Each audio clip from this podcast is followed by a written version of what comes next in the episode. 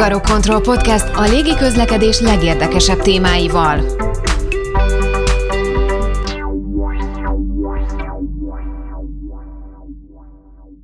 A klímaváltozás negatív hatásait mindannyian jól ismerjük. Naponta jelennek meg hírek a sarkvidékek felmelegedéséről, gletszerek olvadásáról, sorra dőlnek meg évszázados hőmérsékleti rekordok, az időjárás egyre szélsőségesebb. A károsanyag kibocsátás jelentős hányadáért a közlekedési iparág felelős, ezért összehangolt cselekvésre van szükség a környezeti terhek mérséklése érdekében. A légiközlekedési iparágban is egyre több szereplő ismeri fel a probléma súlyát, ezért cselekvési terveket dolgoznak ki, változtatnak üzletpolitikájukon, vagy éppen zéró emissziós járműveket fejlesztenek. Adásunkban az iparág fenntarthatósági törekvéseit vesszük gorcső alá Samu Ádám szakújságíróval. Légi közlekedési körkép a hidrogén meghajtású gépektől a digitális fedélzeti magazinokig. Ez a Hungarokontroll Podcast, a szerkesztő Barlok Károly nevében is köszönti a hallgatókat a műsorvezető Bárány Ákos. Samu Ádám vagyok, az Airportál főszerkesztője. Légi közlekedéssel kapcsolatos hírekkel foglalkozom ides-tova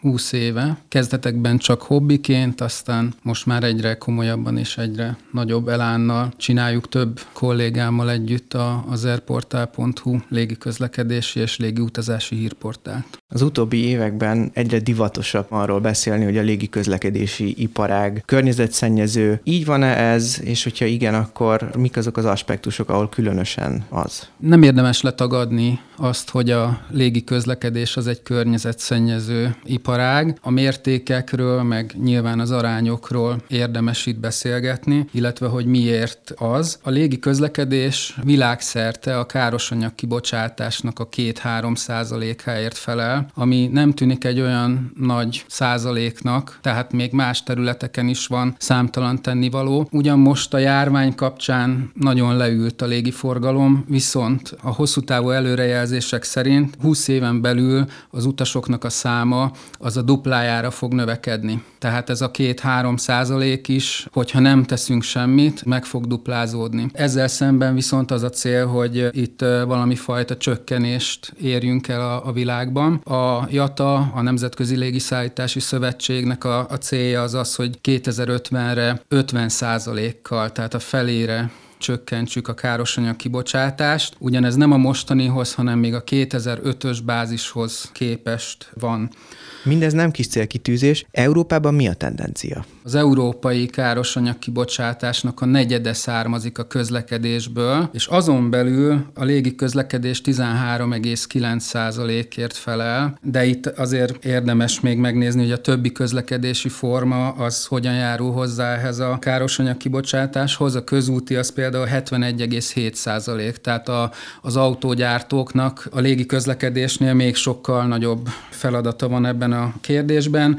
A vízi közlekedés egyébként 13,4 százalék, a vasúti pedig 1,5 százalék, tehát ott a, úgymond a legjobb a, a helyzet abban a tekintetben, hogy jelenleg mekkora a károsanyag kibocsátás. Viszont ugye az EU célja, hogy 2050-re ezt 90 százalékkal kell csökkenteni. Tehát nem csak a légi közlekedést, hanem így unblock az EU-nak a teljes károsanyag kibocsátását és hát ezügyben szinte minden szereplőnek, vagy hát nem is szinte, hanem minden szereplőnek feladata van az iparágban, sőt, még az utasoknak is. A légiközlekedés mely területein van szükség változtatásra? Több területen is kell tenni a légi közlekedésnek azért, hogy kevésbé legyen káros, és ez nem csak a szennyezésre vagy a gáz, üvegházhatású gáz kibocsátásra vonatkozik. Ugye nagyon fontos eleme ennek, főleg a repülőterek környékén élők számára a zaj. A második pedig van egyfajta hőleadása a repülőgépeknek, tehát amikor utazó magasságon repülnek, és megfelelőek a szél, illetve pára tartalmi viszonyok ott a magasban, akkor amiatt, hogy ugye a hajtóművek hőt bocsátanak ki magukból, kondenscsíkok keletkeznek, kiválik a pára a levegőből, ezek magas rétegfelhők kiállnak össze, és ez is egyfajta felmelegedést tud okozni bizonyos időjárási helyzetekben. Az egyik fontos lépés tehát a károsanyag kibocsátás csökkentése. A repülőgépek milyen üvegházhatású gázokat bocsátanak ki? Ebből a legfajsúlyosabb az a széndiokszid kibocsátás, amit a, a repülőgépeknek a hajtóművei bocsátanak ki, azáltal, hogy ugye kőolaj alapú üzemanyagot égetnek el. Van még ezentúl nitrogénoxid, illetve nitrogén-dioxid kibocsátás is, ami egyébként az ózon rétegre károsabban hat, mint maga a széndiokszid, de ez egyrészt kevesebb mennyiségben történik ennek a kibocsátása, másrészt a hajtóműgyártók azok sokkal jobb eredményeket értek el ennek a csökkentésében az elmúlt időszakban, mint a széndiokszid esetében. Tehát itt a kulcskérdés az az, hogy a, a széndiokszid kibocsátást kell mindenképpen csökkenteni, mert elképesztő számok vannak. Például az egyik nagy európai légitársasági csoport esetében itt 32,8 millió tonnáról beszélünk 2019-ben, ami idén nyilván jóval kevesebb lesz, de várhatóan ez ugye följebb fog menni, és az utasszám megduplázódásával meg még több lesz, hogyha nem cselekszünk. Fontos azt tudni, hogy a, még a járvány előtt ugye a környezetvédelem, illetve a légi közlekedésnek a kibocsátása az egy nagyon hot topic volt. Most ezt egy picit azért el, elnyomták a történtek, és egészen februárig a légitársaságok azok havonta riportolták azokat a számokat, hogy mekkora az egy utasra és egy kilométerre eső károsanyag kibocsátás. Ez egyébként a diszkont légitársaságok esetében 60-70 gram per utas per kilométer, ami egyébként szintén nem sok, elég csak arra gondolni, hogy ha egyedül pöfögünk a városban egy személyautóval, az bőven 100 g feletti széndiokszid kibocsátás jelent kilométerenként vizsgáljuk meg egy kicsit azt, hogy a alkatrészgyártók és például a hajtóműgyártók hogyan kívánnak változtatni, vagy hogyan változtattak a, a technológiájukon. Több hot topic van, amit vizsgálnak a, a repülőgépgyártók, illetve a hajtóműgyártók. Az egyik az például a bioüzemanyag, a másik az elektromos meghajtás, és talán a legígéretesebb az a hidrogén alapú üzemanyagcellák, illetve a hidrogén alapú meghajtás. Itt azért van jó néhány korlát is, amit figyelembe kell venni, és ez biztos, hogy több évtizedes folyamat lesz, mire itt végbe megy a teljes csökkentés. Elég csak arra gondolni, hogy egy repülőgép gyártónak egy új típus kidolgozása, tehát egy új típus programja, az 10-15 milliárd dollárba kerül, mire eljut onnan, hogy a, meghúzzák az első vonalat a tervező asztalon és forgalomba áll. Ezért a repülőgépgyártók azok csak akkor motiváltak arra, hogy egy új típus dolgozzanak ki, hogyha rendelkezésre áll olyan technológia, amivel 20-25 százalékos csökkenést tudnak elérni például az üzemanyag felhasználásban, tehát ennyivel gazdaságosabb repülőgépet tudnak majd kínálni annak a folyamatnak a végén, amikor el kell adni ezeket az új repülőgépeket. Tehát itt az új típusok kidolgozásánál elsősorban kulcs az a hajtómű technológia. Most is vannak új típusú hajtómű fejlesztések, de ezek még nem az alternatív üzemanyagokra, illetve alternatív meghajtásra épülnek. Például a Rolls-Royce fejleszti a az ultrafan hajtóművet, ami egy tíz éves fejlesztés lesz, és körülbelül 25%-kal fogyaszt majd kevesebb üzemanyagot, mint a, a jelenlegi új generációsnak mondott hajtóművek, tehát azok a típusú hajtóművek, mint amik a Dreamlinereken vagy a mostani A350-eseken dolgoznak. Ez a Hungarokontroll Podcast a légiközlekedés legérdekesebb témáival. Időnként olvashatunk róla, hogy repülőgépgyártók foglalkoznak a zéró emissziós gépek fejlesztésével. Nem is olyan régen az egyikük ígéretes bejelentést tett. Igen, az Airbus is több területen dolgozik, és a legutóbbi bejelentés az a hidrogén meghajtás kapcsán született. Az Airbus 2035-re szeretné ezt a Zero i sorozatot forgalomba állítani, ami egy hatalmas nagy fejlesztés jelent nem csak a repülőgépgyártóknak, hanem ebben gyakorlatilag az iparágnak minden szereplője érintett, hiszen ahhoz, hogy hidrogénnal tudjon működni egy repülőgép, ahhoz a reptereknek is, illetve a földi kiszolgálóknak megfelelő infrastruktúrát kell kialakítani, hogy az a hidrogén oda jusson, ott tárolják, ki lehessen szolgálni, minden egyes repülőtéren rendelkezésre álljon. És ami nagyon érdekesebben, hogy itt az Airbus közé tett három rajzot, három különböző Típus típusnak a rajzát, a grafikáját, amikből kettő a hagyományos repülőgépekre hasonlít, az egyik egy ATR, kicsit modernebben megrajzolva, a másik egy körülbelül egy 320-as méretű, ilyen 200 fős körüli repülőgép, de az is még a hagyományosan ismert repülőgép forma, és emellett pedig egy ilyen csupaszárny grafikát is közzétettek, de én azt mondom mégis, hogy valószínűleg ebben, vagy az ilyen elrugaszkodottabb, vagy forradalmian új formákban érdemes majd gondolkodni, hiszen maga a hidrogénnek a természete az teljesen más, mint a jelenleg alkalmazott üzemanyagoké. Tehát például a, a, a hidrogén az a tömegét tekintve egy egység kerozinnál háromszor több energiát szolgáltat. Viszont a, a volumen, tehát a térfogat, amit be kell tölteni egy repülőgépbe hidrogénból, az meg háromszor több, mint a, mint a kerozin esetében. Tehát ez teljesen át fogja rajzolni a repülőgépeknek a kinézetét. Itt most az Airbusnak a, a grafikáiból kettőn azt látjuk, hogy a repülőgép törzsének a hátsó részében ott ugye elfogynak az ablakok, és feltetően ott tárolják a nagy mennyiségű hidrogént, tehát már nem a szárnyakban, mint a normál mostani repülőgépek esetén. Tehát uh, itt egy sokkal nagyobb mennyiséget kell elképzelni, viszont kisebb tömegben a hidrogénból, és hát még azon a területen sincs igazából konszenzus, hogy ezt hogyan fogják a repülőgépekben tárolni. A legvalószínűbb az, hogy hűtött cseppfolyós formában kell ezt a hátsó nyomástartó fal mögött tárolni ezt az üzemanyagot. 2035 azért nincsen olyan messze, főleg, hogyha egy repülőgép tervezés és gyártásról beszélünk, pláne nem akkor, hogyha ugye itt egy teljesen más technológiát kell felépíteni gyakorlatilag a nulláról. Mit ígér a gyártó? Ezek a repülőgépek hatótávban például fogják tudni ugyanazt, mint a mostani sugárhajtású gépek? Első időszakban nagyon valószínű, hogy ez a, a rövidebb távú regionális, illetve a középtávú repülőgépek terén fognak kijönni, és csak majd később debütálnak úgymond a, a széles törzsű, nagy hatótávú repülőgépeknél ezek a technológiák. Biztonságosnak tekinthető az ilyen technológia? Biztonságossá kell tenni. Ma még számtalan negatív gondolat vagy, vagy félelem van a hidrogénnel kapcsolatban, mivel ugye ez egy robbanásveszélyes anyag, hogyha a levegővel keveredik. Viszont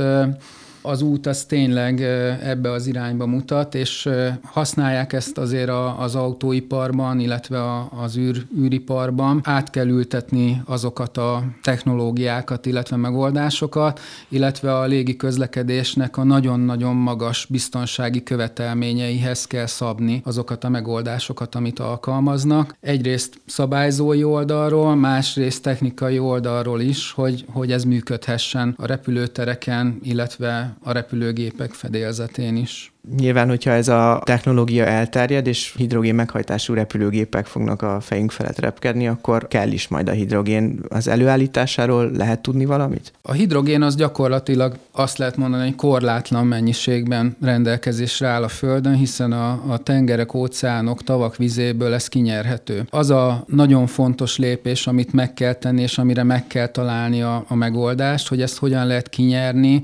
biztonságos körülmények között tárolni, és a repülőterekre eljuttatni, illetve a legfontosabb, hogy fel kell építeni azt az iparágat, ami megújuló energiával tudja kinyerni a, a vízből a hidrogént, azaz zöld energiákat, megújuló energiákat kell felhasználni arra, hogy előállítsuk ezt a típusú üzemanyagot. A hidrogén meghajtású gépeken kívül vannak egyéb környezetbarát megoldások is. Gondolok itt például az elektromos járművekre és a bioüzemanyag felhasználásra. A repülésben lehet alkalmazni ezeket?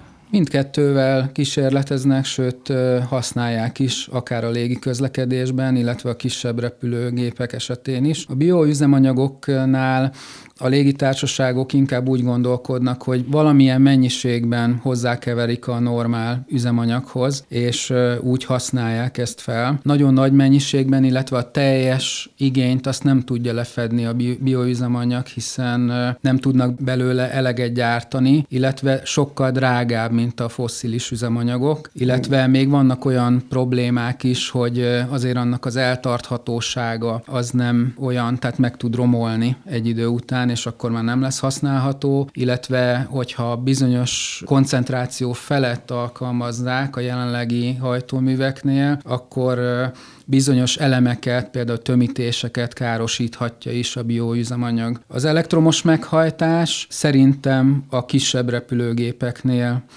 lehet egy megoldás. Ott a, a legnagyobb korlát az az akkumulátor technológia, mint ismert az autóknál is gyakorlatilag ez a, ez a szűk keresztmetszet. A repülőgépeknél is ugye itt a nagyon meghatározott az, hogy mekkora hatótávolság, mennyit lehet lerepülni egy töltéssel, illetve további hátrány az, hogy egy nagyobb repülőgép esetén nagyon nagy tömegű akkumulátort kell vinni, és az ugye nem fogy el, mint mondjuk a a, repülőgép üzemanyag, tehát a, a repülésnek a második felében nem lesz attól könnyebb a repülőgép, a teljes úton szállítani Teljes. kell azokat a nehéz akkumulátorokat. Ezen kívül természetesen vannak még olyan kiforratlanságai ennek a technológiának, hogy túl tud melegedni, ki tud gyulladni.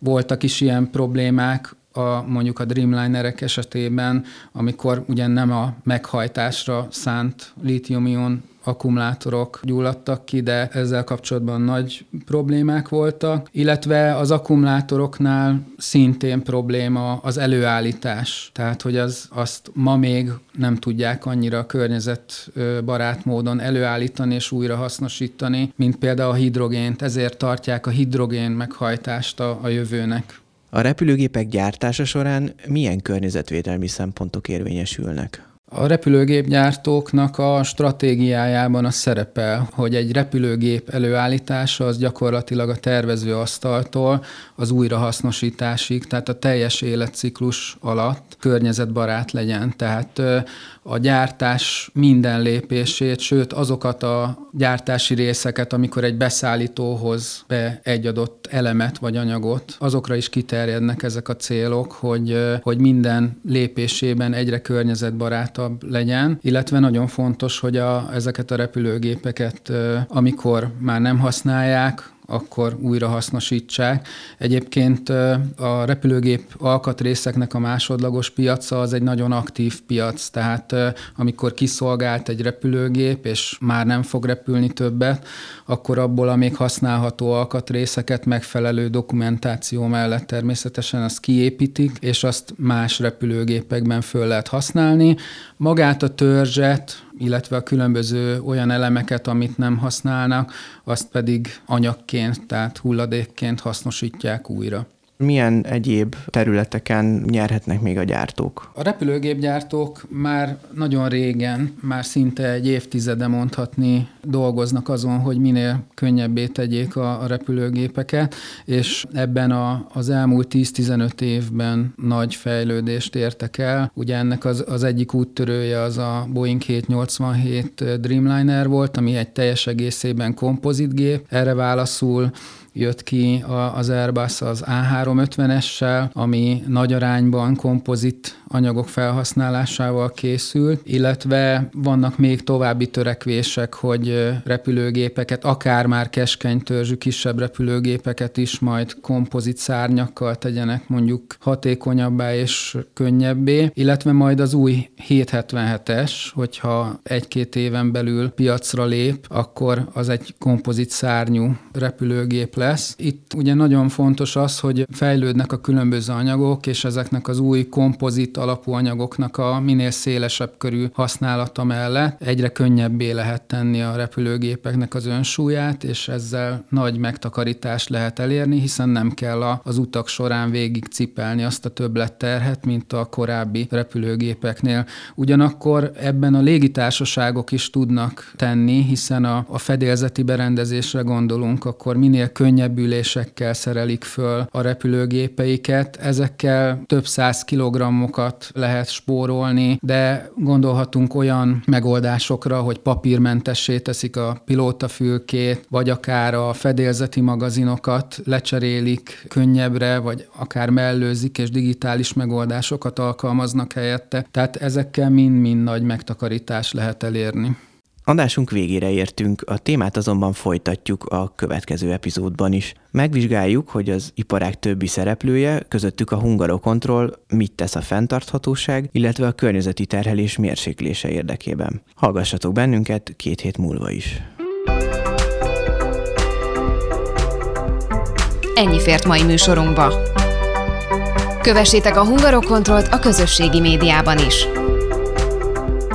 Hungarokontroll iránytű a repülésben.